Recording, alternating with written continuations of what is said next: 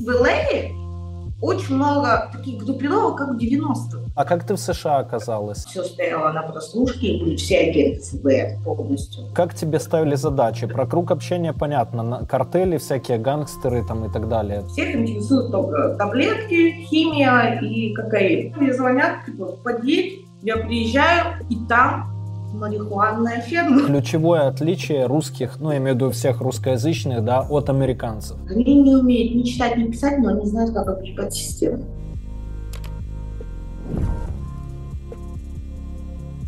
Друзья, привет! Рад видеть новый выпуск Люди Про. И сегодня снимаем про то, как устроена слежка спецслужбами США, а, про информаторов и, в общем, а, вербуют ли, не вербуют и все такое, что связано с тайными секретами и тому подобными вещами в правительстве США. Привет. Привет, рада видеть. И вообще, я ваша поклонница, обожаю ваш канал. Все, что вы видите, крутая тема.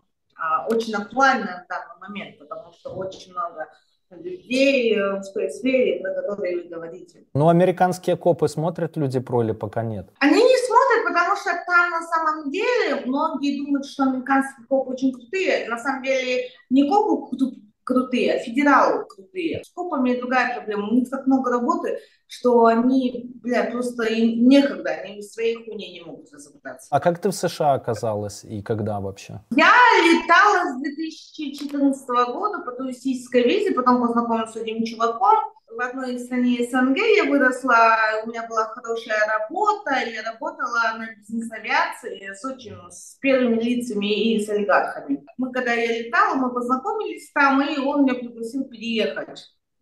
В Америку я поехала просто на полгода посмотреть, как по турвизе, да, проезд. И мы начали жить, но он был очень такой странный чувак, и пару раз у меня там в Лас-Вегасе ударил, там, там ударил, потом в один день мы сильно перестались, я вызвала копов. Но просто приехали копы из той же страны, что откуда и он приехал. И они на своем языке растирают. Я начинаю понимать, что у меня могут сделать крайне, но я такая была поклонница этого фильма «Как избежать наказания за убийство». И я просто говорю этому копу, типа, вызывай другой наряд, потому что я другой национальности, а вы одной национальности, ты его можешь прикрыть. Мне и такого не будет, скажу, если ты сейчас будешь его покрывать, то я подам за расизм на копов. И он сразу одел на него наручники, да, да, и как бы я сразу съехала, мне дали визу, и этот коп потом мне еще 3-4 дня звонил, я потом раскрыл, мы с ним потом встретились в другом деле. В общем, и он сразу узнал, что это я. Я получила рестлейнинг опер, и когда я еще получала рестлейнинг опер, я поняла, что мой бывший чем-то занимается нелегально. Потому что у нас были какие-то таблетки, и он мне постоянно просил что-то в компьютере найти, цену, то-то. И потом все эти документы сразу уничтожал. У него был еще второй телефон, на котором он там о чем-то разговаривал с каким-то там чуваком.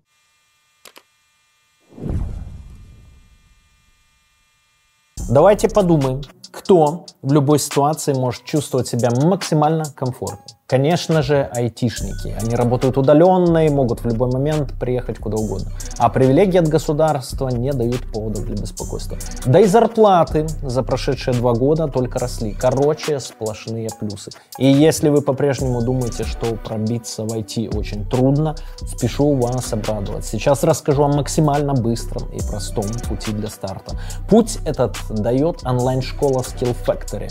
Место, где учеба совмещается с практическим опытом. Них свой уникальный образовательный подход. Студенты решают задачи реальных компаний, а также участвуют в хакатонах и активно стажируются. Доступ к обучающим материалам у студентов по жизни, и можно в любой момент освежить знания. Но каким же профессионалом проще и быстрее всего можно стать? Я бы выбрал путь тестировщика, реально. Я сам, как тестировщик, каждый день сижу и проверяю десятки своих проектов. Поэтому сегодня это, наверное, лучший способ начать карьеру в IT. Средняя зарплата у тестировщика 120 тысяч рублей, которые растут с развитием ваших навыков. Можете сами изучить Headhunter, чтобы убедиться. И именно на этом курсе от Skill Factory вы пройдете виртуальную стажировку в Promotion, где получите сертификат и рекомендательное письмо от компании, что очень ценится при трудоустройстве. Также вы напишите дипломный проект вместе с Ростелекомом, где будете проходить ручное тестирование формы авторизации. Как раз прямо сейчас на все тарифы этого курса действует скидка 45% по промокоду PeoplePro. К нему вы получите и ценный подарок, это курс по нейросетям от Skill Factory. Думаю, что вам не нужно объяснять, почему это сейчас так актуально. Переходите по ссылке в описании и начните свой путь в IT, чтобы жить стабильной и яркой жизнью, несмотря на все мировые проблемы. А я в Таиланд.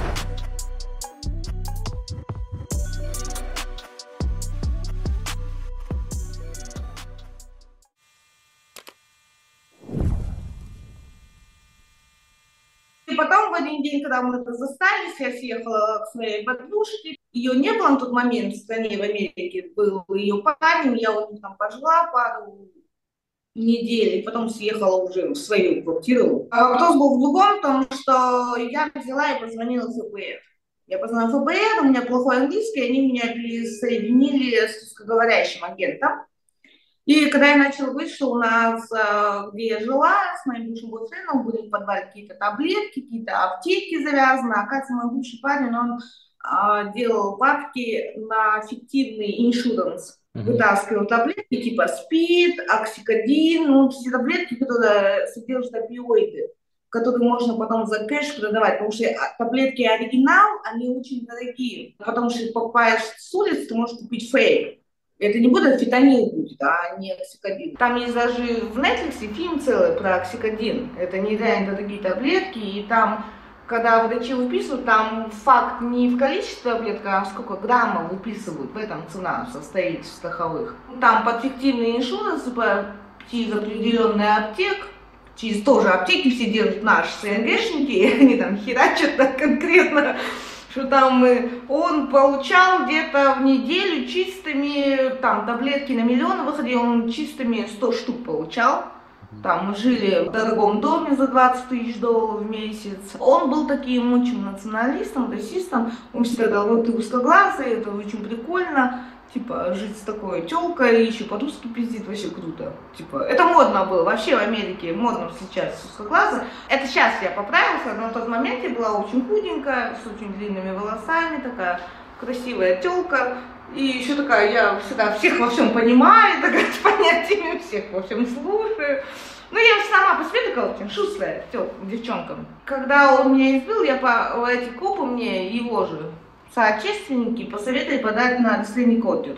Я подала, и когда я вышла из суда, я уже выиграла суд против него и вышла. Ко мне, как в фильме, подъехали два Форда, это подъехали ФБР, потому что я им уже до этого звонила, и там сидел такой очень ну, русскоговорящий приятный парень и девушка, ну, она американка, но она из СНГ, ее родители из СНГ. А в тот момент у меня вообще по бабкам было так, вообще прям в жопе было. Для меня 100 баксов это уже тогда было прям как в ресторан сходить. И я не из богатой семьи, когда я в эту жопу попала, я даже, мне говорили взять адвоката на расследование, но у меня не было возможности. Но я подала, так как я Asian, я подала в Азиатский центр помощи женщин, и они со мной пришли в суд. И это очень сильную роль сыграло, потому что не просто судья с мы пришли, и как как срочно вы подали иск против него. Я подала иск там не через месяц, два, а сразу на следующий день против него и обратилась в Азиатский центр помощи. Они мне дали психотер... Э, психотерапевта, всех вот этих людей, они все со мной пришли, они там, мы, Азиатский центр помощи женщинам, Короче, его адвокат охуел просто. Вопрос давай, то есть ты иск э, против него подала почему? Что он тебя избил? Да, избила, чтобы он дальше ко мне не подходил. В еврейском магазине, и меня уволили оттуда, потому что сказали, он очень крутой чувак среди СНГшных. И если на наш магазин наедет, мы вот, там, в immigration на тебя подать или еще что-то, нам проблемы не нужны, ты нелегально работаешь. На этом основании как бы я поняла, что я уже работать не могу, но я там по-любому где-то подрабатывала, там очень большая русская община, и там по-любому кто-то находился, кто давал мне возможность как-то подработать там. И вот азиатский центр за меня сдвинулся, и мы, я скажу, что благодаря им я выиграла суд, потому что это очень сильно сыграло, и судья сказала, она не подала там через месяц, через два, она, через дня подала этот иск,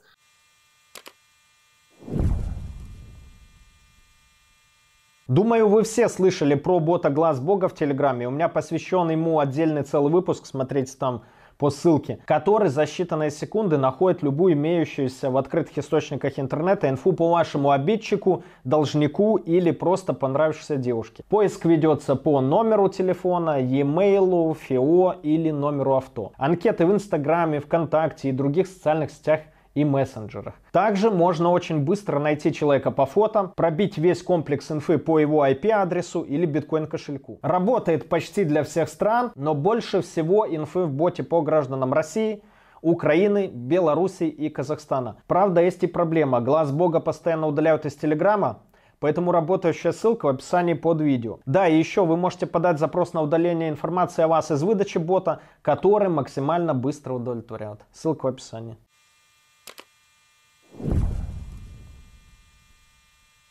И что тебе э, по итогу присудили? То есть запрет ему на приближение плюс деньги или что? Вначале только запрет, потом я пошла за деньги и выиграла суд на 157 тысяч долларов против него. Но он уже уехал. Там другая история. Когда я, у меня ФБР подъехали и попросили с ним наладить контакт, сделать так, чтобы он раскололся, на кого он работает. И я этим агентством, я, я к ним больше не подходить не буду, потому что они адекватные, я могу еще раз пережить. Хотите, все, мы уже в очень в эскалации находимся. Но у меня в этот первый раз сложился контакт с ФБР, с агентами, с ФБРщиками. Как-то я с ними стала поддерживать контакт. Один раз они мне звонят и говорят, у тебя есть примерно из этой категории людей знакомые? Я говорю, у меня есть один знакомый, и они как номер скинь, я скидываю номер, и они мне звонят, а ты где находишься? Я говорю, дома. Они говорят, офигеть, типа, у нас этот человек уже в розыске два года, а ты с ним в контакте. Я говорю, с ним пару месяцев назад общалась. У него, блядь, как бы вроде все нормально было. Они ко мне подъезжают, у ФБ такая система, они тебя что ты любишь кушать, какой ресторан, там. А я тогда очень так чашка жила, как иммигрантка, там, мясо я люблю, я из мы любим мясо, и меня сразу отвезли, там, мы кормили мясом, рестораном, и начали проверять, насколько я знаю, показать переписку с этим, показать номер, и сказали, можешь ли доказать действительности, что ты с ним общаешься. Я сказала, у меня есть фотка на фоне его машины, у меня есть переписка с этим человеком.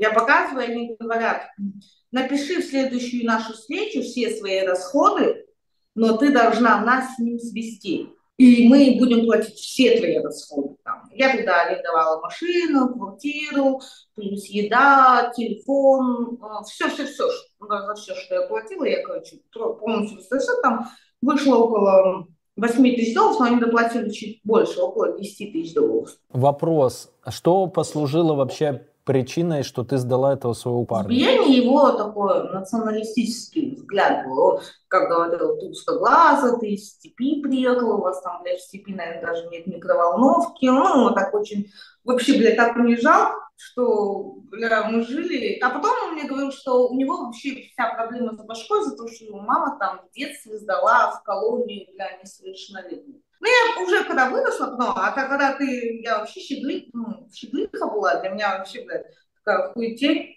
была вообще не в тему. Нельзя ничего сказать, нельзя ничего делать, там, ты вот ходишь, как он говорит, там, встань, там, сядь, тут, говори, тут не говори, блядь, как олень, блядь, грубо говоря. И он, получается, уехал уже из США, да, и ты уже сдавала ФБРовцам? Да, мне сказали агенты ФБР, когда они его зажали, случилась такая херь. Их информатор нанял моего бывшего парня, и этот информатор уже проходил по делу за фиктивные иншуранс страховки.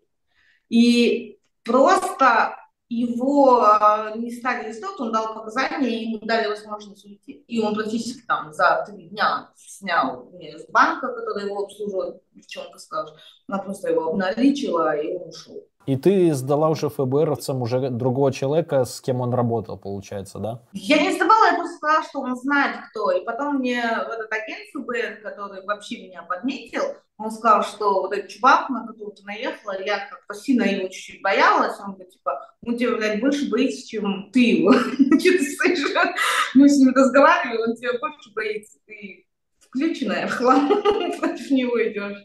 Но ему дали уйти, потому что он дал показания. Тут есть такое в Америке, можешь сделать хорошую сделку. Тут даже адвокаты делятся. Адвокаты, которые тебе делают сделку, адвокаты, которые тебя отбивают полностью. И ты уже, получается, давала показания против какого-то другого чувака, фотки на фоне его машины и так далее, ты говоришь? Нет, это была совсем другая тема.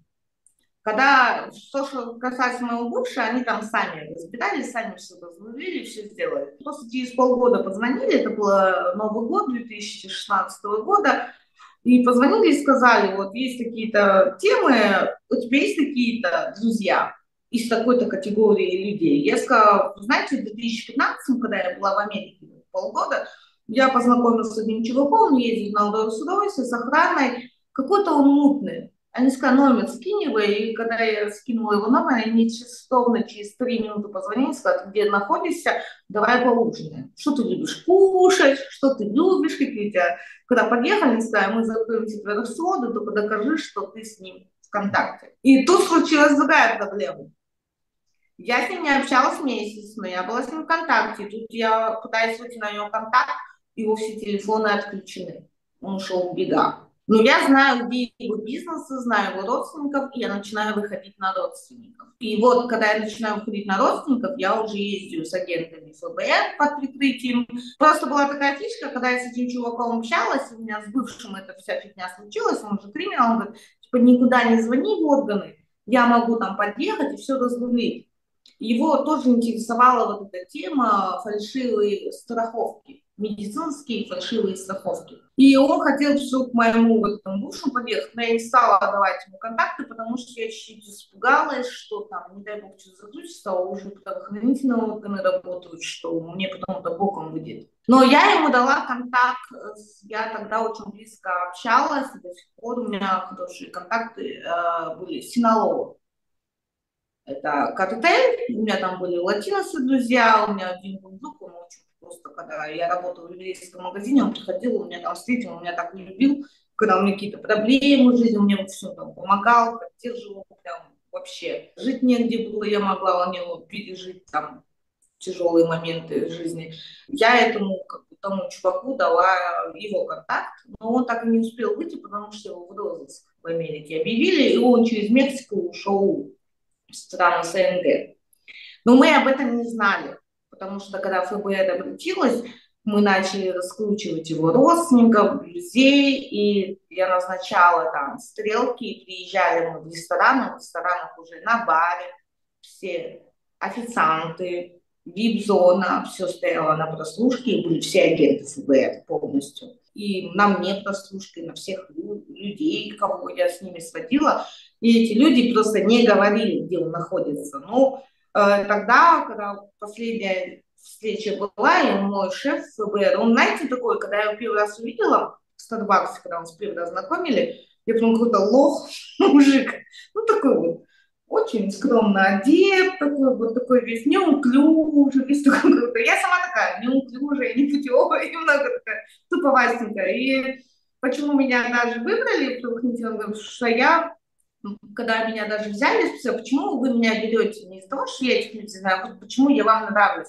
Он говорит, у тебя плохой английский, и ты такая неуклюжая, такая, ты выглядишь туповастенько, ты вот такая вся, и ты только приехала, ты ничего не понимаешь, а такие люди могут привести к большим делам. Они очень хорошо, агенты ФБР, разбирают информацию в том отношении, они не ставят на ум, не ставят там это, они ставят на шустрость. И они прекрасно понимали, что я работаю там в еврейском магазине, мне не хватает этих денег. Они платят больше, я хочу эти деньги. Ну и они платят, то есть ты говорила, они просто покрывают все твои расходы или есть конкретное жалование, допустим, платим там 10 тысяч долларов в месяц, там расходы и что останется, окей. Не, они оплачивают все мои расходы и плюс там всегда оставалось 3-4 тысячи долларов всегда оставалось, на это было зашибенно. При этом ты не ходишь же каждый день на работу, ты живешь, спишь до обеда, ходишь на хайкинг, занимаешься своими делами, и там, когда тебе надо что-то куда-то подъехать, с кем-то переговорить, это может занять 15-20 минут, но тебе не надо, как сказать, как я работала с 8 до 10 вечера, херачить какую-то в магазин нарезать колбасу себе палец. Я сегодня с палец не отрезал. А я напоминаю, что спонсор выпуска нашего сегодняшнего не FBI, к сожалению, или к счастью, не DIA, а все тот же Bitpap, а наши друзья будут в Телеграме, где можно быстро купить продать крипту, прям не уходя из телеги, и там уже можно поторговать очень высокие там проценты. В общем, торгуйте там. Обнимаю. Ссылка в описании. ФБ, когда открывает кейс против кого-то, этот кейс занимает 3, 4, 5 лет. Ты в основном работала по наркобарыгам, да? В неделю он зарабатывал 300 тысяч долларов чисто. Я вообще ничего не знала о наркотиках. Ты была сама на арестах, присутствовала? Система так создана. Он не хочет сидеть. Стоп. Господи, пусть ему выбьют дверь.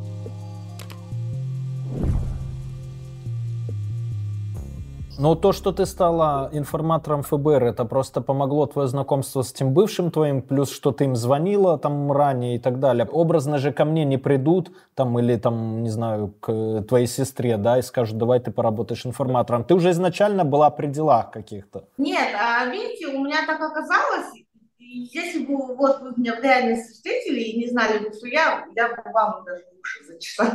У меня есть талант такой, что я очень шустрая, я как бы, когда разговариваю с людьми, я быстро вникаю в тему. Я заметил. Да, а когда ты в теме, ты можешь очень быстро исключить человека, потому что человек, который занимается какими-то левыми делами, он не со всеми может поделиться, он не может что сказать. И когда он чувствует, что кто-то случается ему, кто в теме, готов поддержать эту тему, там все это раскручивает, то это к нему сразу другое расположение идет со многими гангстерами и с другими криминальными личностями я сходила. У меня было даже такое, что я просто пойду в кафе или в парикмахерскую, меня сразу кто-то подкатывает, начинаются какие-то темы, разговоры. И я скажу, что мой первый шеф ФБР, он сделал правильную фишку, что не надо быть идеальной как многие хотят в жизни быть идеальной.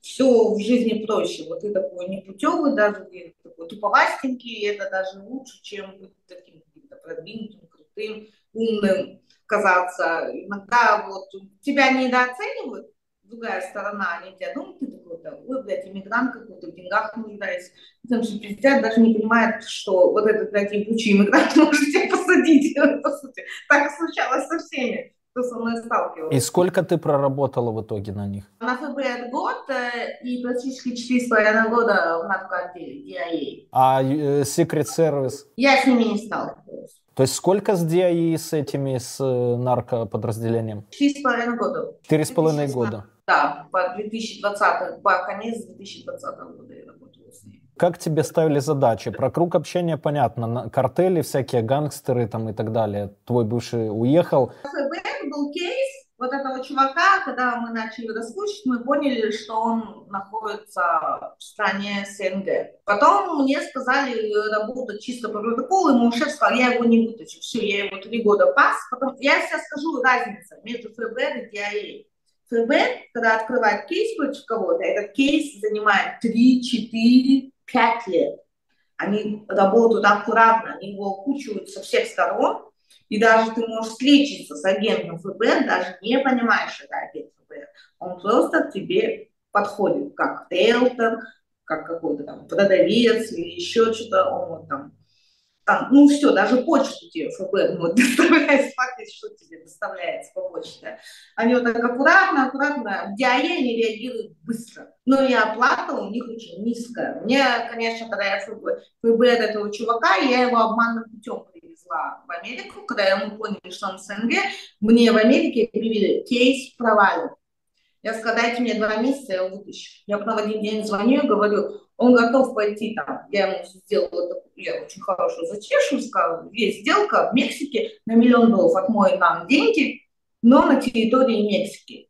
И он сказал, я прилечу, но только прямым рейсом с Европы без пролета над Америкой и Канадой. И, ему, и мой шеф сказал, я согласен на эту тему, но была фишка в том, что билет стоил очень дорого. Мы согласились, когда нам выделили деньги ФБР, и этот чуваку покупать уже билет, и он онлайн висит, я покупаю билет, и билет, блядь, там стоит дохуя денег. А я смотрю, что мы не подходим под это. Ну, и мой шеф ФБР, он просто говорит, похуй, блядь, с моей кредитки снимать. Я три года гонялся, думаю, сука, до Мексики долететь. Ну, просто там ему посрать уже на все, он просто хотел его схватить, ему было хоть там миллион в счет поставил, он миллион заплатил. И еще такая фишка, когда против кого-то кейс открывают, это, они должны знать, что у этого человека есть что изъять. У этого человека было очень много недвижимости, машин, денег, и он поставлял наркотики на Австралию. И что в итоге и с ним произошло? То есть вы его выманили в Мексику? На Мексику, я скажу, они разыграли даже со мной шоу, чтобы меня не подставлять. Они мне сказали, все, он летит на Мексику, он мне подтверждает, я вылетел на Италию, с Италии лечу на Мексику, и все. В Мексике он мне звонит и говорит, у меня проблемы с моим паспортом, но у меня есть грин-карта, меня депортируют на территорию Америки. Я звоню нашим, наши все телефоны включены, я в таком баху. Типа я подумала, что я дело провалила. Я начала паниковать, потому что они такие деньги типа потраченные, и я начала нервничать через день, когда он уже его депортировали, его взяли, позвонил мужик сказал, типа, мы это все сделали, чтобы его люди и он тебе звонил, чтобы ты дала настоящие эмоции. Ты не понимаешь, что происходит.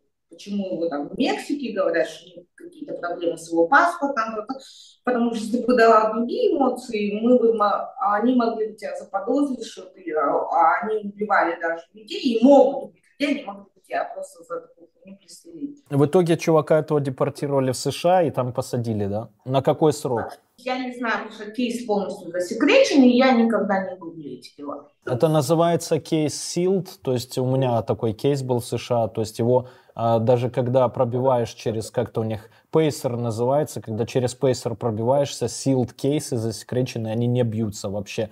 И это касается не только дела, но и номера обвинения, то есть все идет под грифом секретно. Там очень серьезно Я просто даже, я когда просто спросила, потому что я только начала работать, мой первый кейс я просто спросила, а почему, может, я выступлю как э, на вид на продакшн, мне бы дадите американский паспорт. Он говорит, типа, ты же не видел, как он людей убивает, ты же не видел, как он наркотики отправляет в Австралию. Ты просто делаешь нам работу, что там, мы тебе все оплачем. В такую хуйню не залазить. Не надо тебе туда вообще лезть. Держись подальше от этого угнетания, иначе у тебя проблемы ну, с этим криминалом. Они могут найти, убить у него денег дохуя. Это миллионы долларов. Он, я знаю, мне просто сказать, что в неделю он зарабатывал 300 тысяч долларов чистыми. Хорошо. Потом ты работала с ДИА, да, с наркоподразделением? Вот, кстати, после ФБР пошла такая легенда, что там девчонками это с кепкой, мути такие дела. Там за 8 месяцев чувака с другой страны привезла она, и меня позвали Но мне тот чувак, который меня рекомендовал, тоже русскоговорящий, он мне не сказал, что там оплата другая, что там система другая. Я вообще ничего не знала о наркотиках. Я прихожу туда, и мне он говорит, что такое фитонил, что такое метафеномин. Все эти виды кокаина, каких граммов, кто в килограммах, кто в паундах, кто в чем продает виды таблеток. Я никогда с этой херней не ставилась. Марихуана никого не интересует по факту. Там. Всех интересуют только таблетки, химия и кокаин. И фитонил, и мед. И как бы и это все мне пришлось практически за пару месяцев. Но первые месяцы я начала сталкиваться с тем, что я там даже забиваюсь в стрелку с дагдилерами, но DIA, они работают до пяти, их не агенты после пяти, они не, выход, не хотят выходить на работу. И они мне говорят, делай, блядь, до обеда, делай вот до, до трех часов дня. А до дагдилеры спят до трех часов дня. Они работают ночью, их просто не разбудишь. И были такие случаи, что стрелку забивают, и они не приезжали. И у меня начинается проблема. На меня давит начальство, все на меня давят, все на меня орут, что я, блядь, тупая пхла. Но я, как бы, смышленная девка, я переориентировалась на перевоз. У меня был один знакомый, я ему тогда хотела сдать в FBI, мы с ним познакомились, он у меня увидел в парикмахерской, и он там стригся, потом я, и потом на следующий, через два дня я его в ресторане видел, он там сразу меня увидел, мне но он так очень много говорил, быстро но у нас как бы такая была искорка. Я, когда его закрывали, я после него уволилась, потому что у меня прям дернуло сильно этот кейс, потому что мне было жалко его. Но единственное, что я смогла для него сделать, я сказала, не закрывайте его. У него столько связи, он такой подвешенный язык, он должен быть информатором. и он не ушел по статье, насколько я знаю, он работает, стучит, чтобы его не посадили, и еще его могли депортировать, его не депортировали, у него там дети, семья, его просто как юзают, как тузик, но он так делает бесплатно.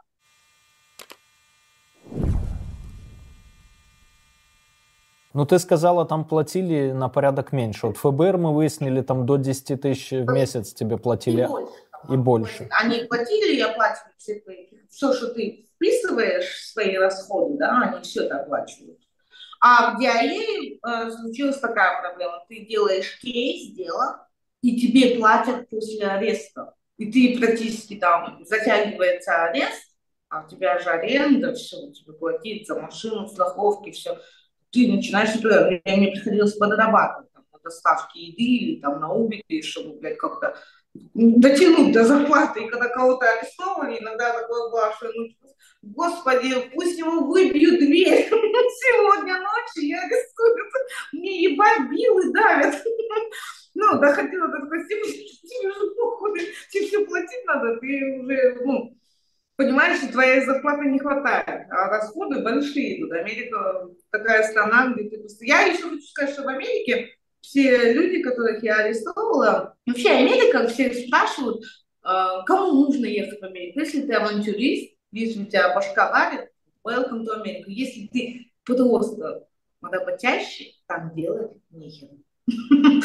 Потому что чисто на работе ты ничего не заработаешь. Там зарабатывать кого мозги очень хитро быстрые. Ты была сама на арестах, присутствовала? Тех, кого вела? Нет. Вот тут мое начальство, они как бы знали, что я хороший информатор. Им нужно было больше от меня информации, дел. Если бы я хоть на одном аресте присутствовала, тогда я должна давать показания в суде. Потом мне могут дать защите свидетелей, и это не очень хорошо. Не хотели это использовать, потому что другие дела, потому что я вела параллельно не одно, не два дела, сразу три-четыре кейса у меня шло, я сразу с трех-четырех. И еще дело, как а, в Америке делается. Когда ты хочешь на кого-то кейс открыть, они это дают информацию агентам DIA, ну, федералам дают информацию, они идут к прокурору. Прокурор говорит, запишите разговор, где человек скажет, что он это сделает, или что он к этому причастен. Тогда я сделаю финансирование вам, и вы этого человека возьмете. И были такие кейсы, там я говорю, они говорят, нет, мы не были там хуйня, мы еще, там, например, даже какой-то наркотик скупали, если там кокаин, и он там весь размешанный, качество плохое, то говорю, не, блядь, бери того, у кого качество выше. Потому что если качество выше, значит, он берет напрямую, не берет у поставщиков. Сам мешает, ну, процент качества не падает. А когда он там покупает пятую, десятую, ну, качество... Но у меня вот такая ситуация была, я один раз э, зарегистрировалась на Тиндере. Зарегистрировалась на Тиндере, знакомлюсь с парнем, прихожу, там пацан, СНГ, мы с ним пьем кофе, он мне говорит, ты такая вся, блядь, крутая в теме, короче, я хочу ограбить ювелирку. На одном районе я, я только вышел из тюрьмы, у меня говорит, я говорю, что ты, сидел? Я там Мерседес за левые документы выгнал, потом, когда копу меня брали, я в копу стрелял. Я говорю, нихуя себе, пиздец, какой кейс. И он мне пока, приходим к ним домой, мне пока, где оружие, типа, вот, я в Даркнете сижу, вот, я, блядь, там, хуйту мне показывает, как в Даркнет выходить, что там нужно сделать на Даркнет, аппарат показывает, где можно эти карточки печатать и магнитить. Он только две недели, блядь, с тюрьмы вышел. Ну, конечно, я прихожу в ДИАЕ и говорю, они вызывают копов с того отдела, где он проживает, и детективы говорят, типа, все, вышибайте дверь, там есть оружие, там есть этот аппарат, ну, кто кардинг делает. И когда его взяли, он мне полностью пишет, я вот, да, в тюрьме, меня там в карцере держали, дать копы, то, что я в копу стрелял когда-то. Три недели в карцере придержали, блядь, там, у меня, они пришли и знали, где мое оружие, я что, охуевала, что я закрываю людей, они даже не понимают, что я, они мне потом все, блядь, письма из тюрьмы пишут, звонят из тюрьмы. Вы дебил. В основном, все, кто этим люди занимаются, странная вещь скажу, что именно в ЛА очень много таких группировок, как в 90-х.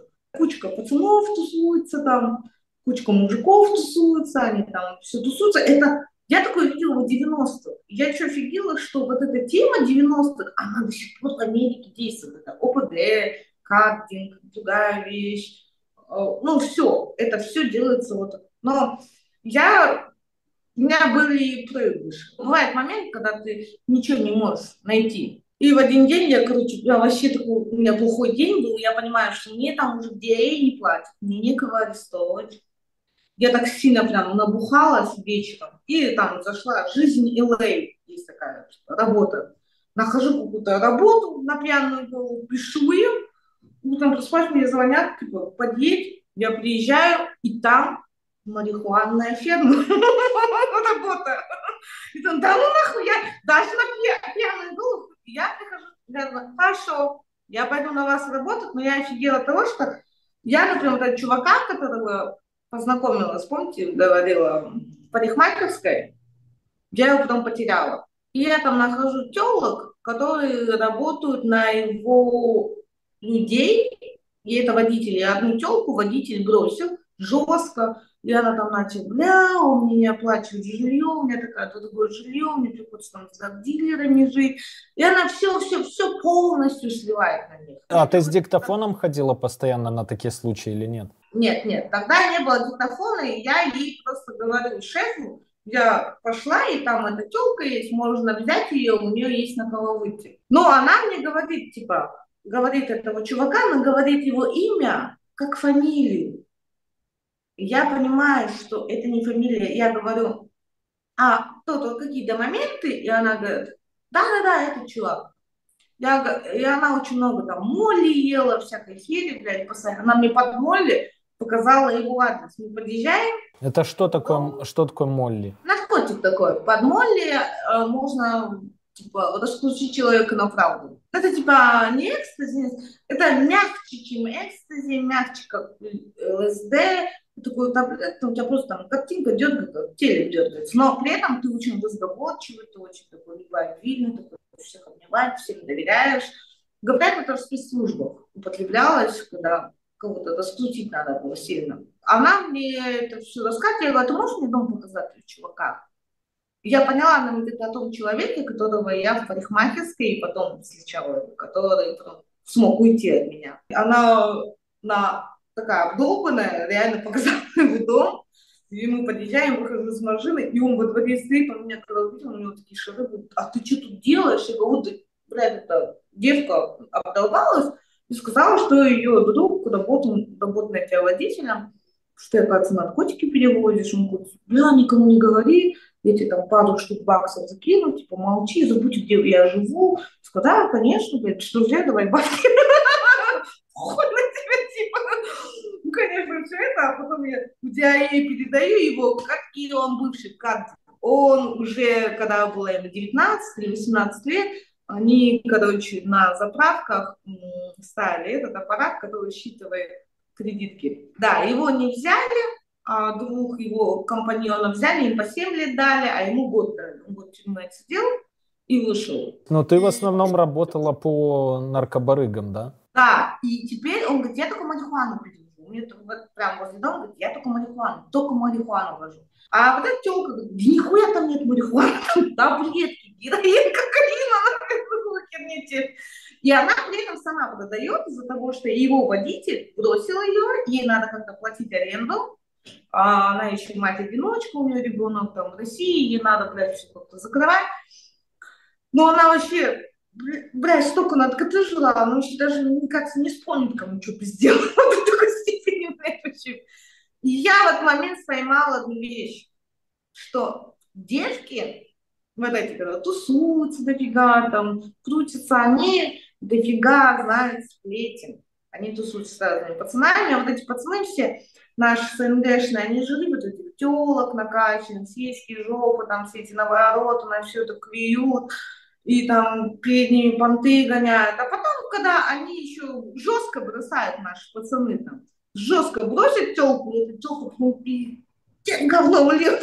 И главное, эту телку на этот момент споймать. Она все расскажет.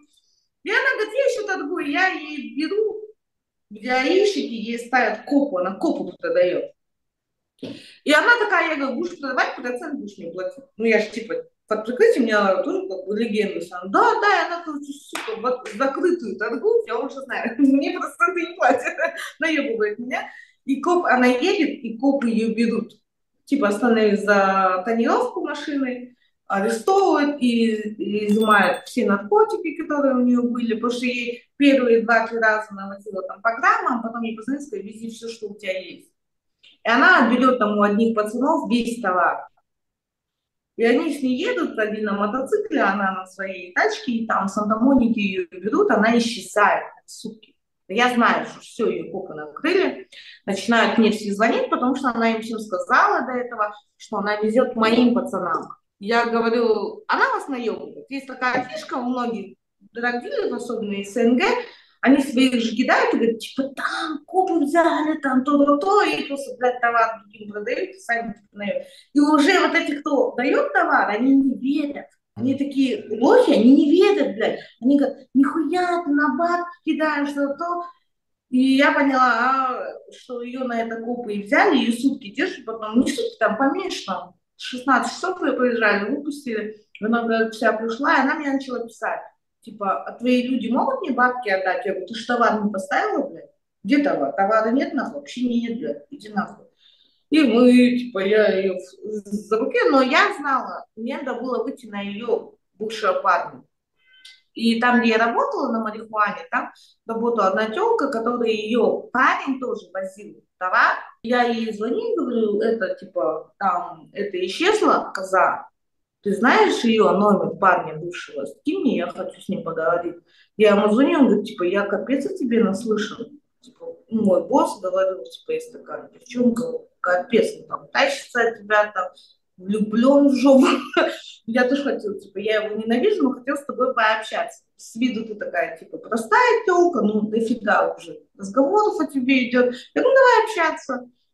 И потом он мне забивает стрелку, я прилетаю с Нью-Йорка, мы встречаемся, и он опять, давай, говорит, вместе молим, сидим, и я делаю вид, что съела, но не съела, он съедает моль, и его прет. Он мне рассказывает, как тот подвозит товар, где оставляет ключ в машине, где товар лежит, куда он пакует товар.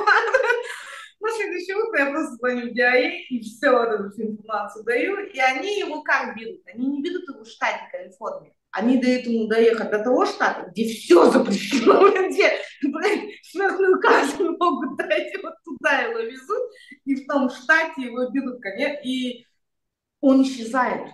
И до этого он еще своей бывшей телке всем говорил, типа, я этого чувака, на которого работаю, я, типа, он такой гондон, он плохо с нами обращается, я его кину. Он исчезает, основательно тот чувак, говорит, он все наебывает, его копы не брали, его нигде не забукали, а копы специально не букают, и федералы не, не букают, чтобы думали, что этот чувак спиздит товар, и тот начнет его искать. Тот начинает его искать, опять выходит на меня, мы разговариваем, я говорю, ну, наверное, до этого, блядь, товар спиздил, он до этого всем пиздил, что Он просто говорит, просто, кто с тобой не встретится, все, блядь, сука, исчезают. Что за хуйня? Ты не скажи, за херня с тобой? Я говорю, да я не знаю, блядь, ну, ищи чувака. Но этот чувак, который искал, он, я думала, что он главный, оказалось там. Другой чувак Майами главный сидел и вообще все рулил. Откуда и ты, кстати.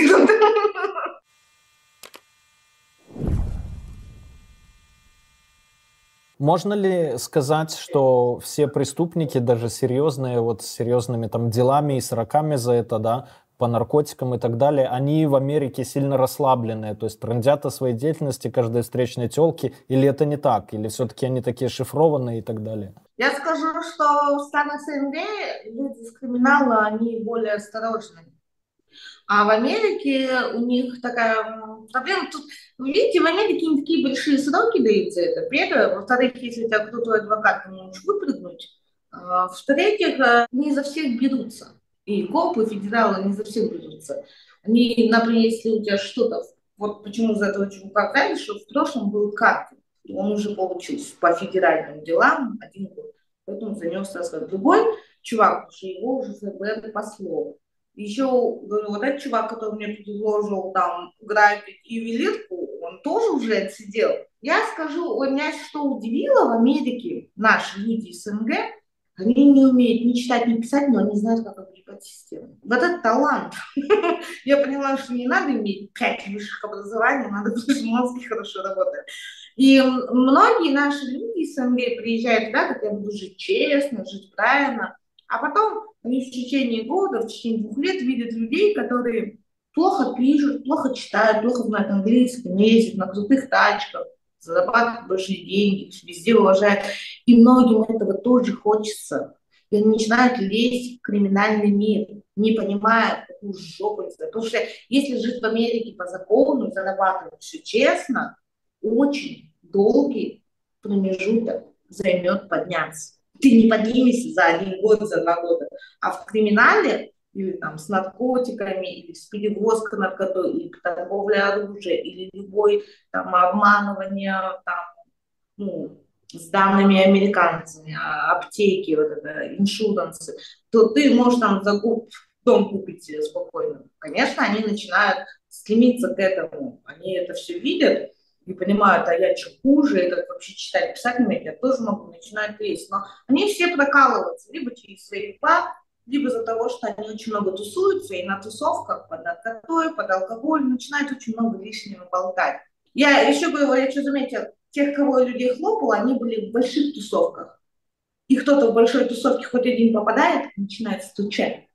Потому что система так создана. Он не хочет сидеть срок.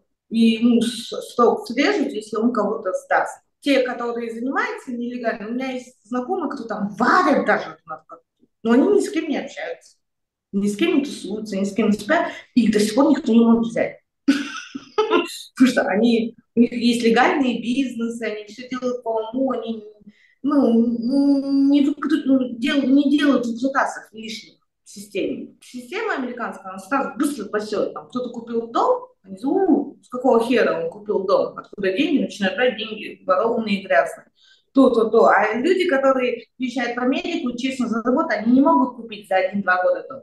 Это у меня знакомые, кто честно жив, живут, они там через 15 лет, и при этом они, блядь, всей семьей, все четверо херачат, работают на работу, не все платят, это земельный налог, тот налог, это за все. И они работают, и не дай бог, что у них в семье заболеет, это стресс для вас. Еще самая крутая фишка, когда берут американцев, американцы знают пятую поправку, они не свидетельствуют против себя. Они молчат, они ждут адвоката, они вообще ничего не говорят. Наши СНГ, они так начинают пугаться федералов, копов, они начинают сразу давать показания. Против кого? Похуй кого сдать. Лишь бы сдать и проскочить. В конце концов, это все против них оборачивается. Группа лиц. Группа лиц, и потом в любом случае они уходят в тюрьму. Вот еще вот, кстати, я смотрела все твои интервью, один интервью, кто говорил, вот это, как там, компы, он сказал, э, есть такое, что у федералов есть, как бы, что ты им нравишься. Есть такая фишка, что я даже замечала, когда они кого-то закрывают, вот кому-то, блядь, там, пиздец хотят вставить, там, им нравится это шоу, взломать дверь, выбить, там, блядь, арестовать, там, э, намутить все. А есть некоторые, которых они просто так мягко все делают, просто им этот чувак нравится. И там вот, э, одного чувака, закрывала, получается, DIA-шеф еврей, и этот пацан еврей. И он даже его называет Golden Ticket, потому что тот пиздец был, хоть и криминал, но там маленький сынок был вообще в хлам. Мамочка, все что угодно, он там, блядь, ходил, молился на маму. Но он вызвал очень сильные эмоции, еще что он еврей, еще что он был такой очень общительный, такой вот такой, блядь, на язык подвешенный, милый, аккуратно одетый, весь такой по понятию, все красиво говорил, что он вызывал какое-то дружелюбие со стороны Филиппа. Они не были, даже когда на него ордер выписали, я говорю, вы знаете где, чего вы не пойдете, не арестуете? Он говорит, ну сам придет. И еще это была пандемия, я говорю, когда сам, он нахуй никогда сам не придет, будет бегать. Нихера, и он сам пришел, они его сами взяли, и не надо было за ним бегать. Их адвокат звонил, он с ними договаривался. Он сказал, да мы можем хоть завтра прийти, только давайте как-то решим, не надо его хуячить. А что, есть такая, все зависит еще от харизмы людей, от криминала. Есть такие, прям, ебать, прям реально копы прям их ненавидят, копы, федералы там хотят их ебать. А есть такие вот люди, они располагают правильно говорят, правильно делают, как-то там улыбаются, как-то там умеют подшутить. Ну, с харизмой чуваки, они, кстати, чаще всего проскакивают. Из 100 человек, допустим, преступников США, да, вот, которые в бандах, тусовках и так далее, сколько, на твой взгляд, будет информаторов из 100%? 20%. 20%. Ну, если вот например, тусуешься, у тебя в окружении 30 пацанов, да, одного пацана возьму, следующего пацана возьму, тихо все это будет происходить, даже не будешь пустить. А этот пацан будет исчезать куда-то на сутки, потом тебе будет читать, что с бабой завис, там завис где-то, и чуть ты даже не поймешь, что в это поверишь, потому что они говорят. И ты даже будешь пробивать, их не арестовывают. А на самом деле это специально делается, их не буквы, чтобы их не свои же не преследовали. А они боятся, они не хотят тюрьму садиться. Это в основном мигранты без документов, они хотят любыми путями остаться в Америке. И они готовы стучать. И я хочу сказать, те, которые двигаются в тусовках, они чаще всего попадают под суд чаще всего попадают под ФБР, под диарей, уходят под суд. А те, которые двигаются очень тихо, ни с кем не общаются, ни с кем не тусуются, вообще не живут, никто не знает, на чем они ездят, с кем они спят, никому плохого ничего не делают. Это обычно очень вежливые пацаны, очень милые пацаны такие.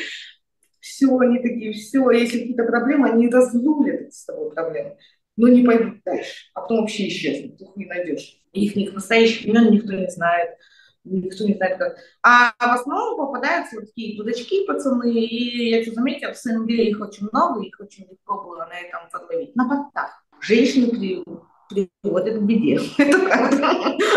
Женщины приводят к беде не только в Америке, не только преступников, да? Согласны или да. нет? А скажи, угрызение совести ты испытывала когда-нибудь, что вот вроде как Кент туда-сюда, а потом ты его сажаешь вдруг? У меня было такое, что есть были кейсы, когда ты там на протяжении двух-трех месяцев трешь с человеком, ты так, и он же, ты же с ним трешься, ты лезешь в душу как информатор.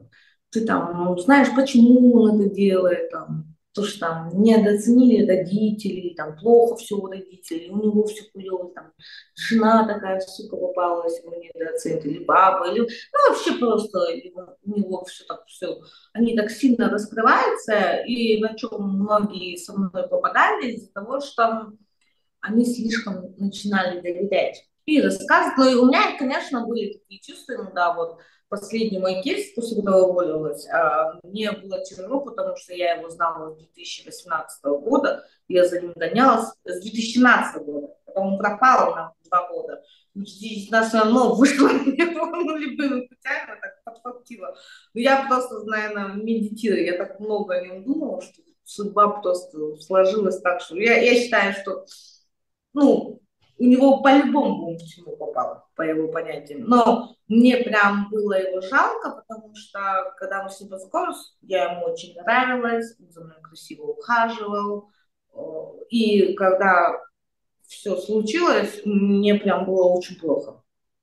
Прям вообще мне там неделю так ломало, что я прям сильную депрессию поймала. У меня даже депрессия была, наверное, полгода после его ареста. А где круче работает полиция и спецслужбы, в США или в СНГ? Я скажу одну разницу между странами СНГ, спецслужбами и Америки. А страны СНГ, почему такая сильная плохая критика идет против них, да, они торопятся.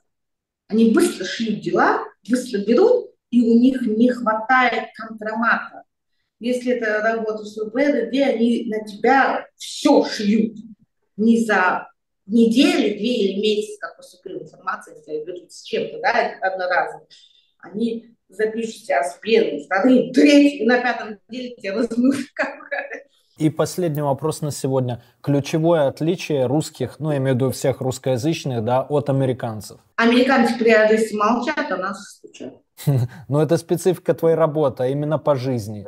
Вот как бы ты характеризовал американцев, на твой взгляд, прожив там достаточно долго? Американцы тоже нарушают закон, но они прекрасно понимают, что им светит за это, когда они идут на это.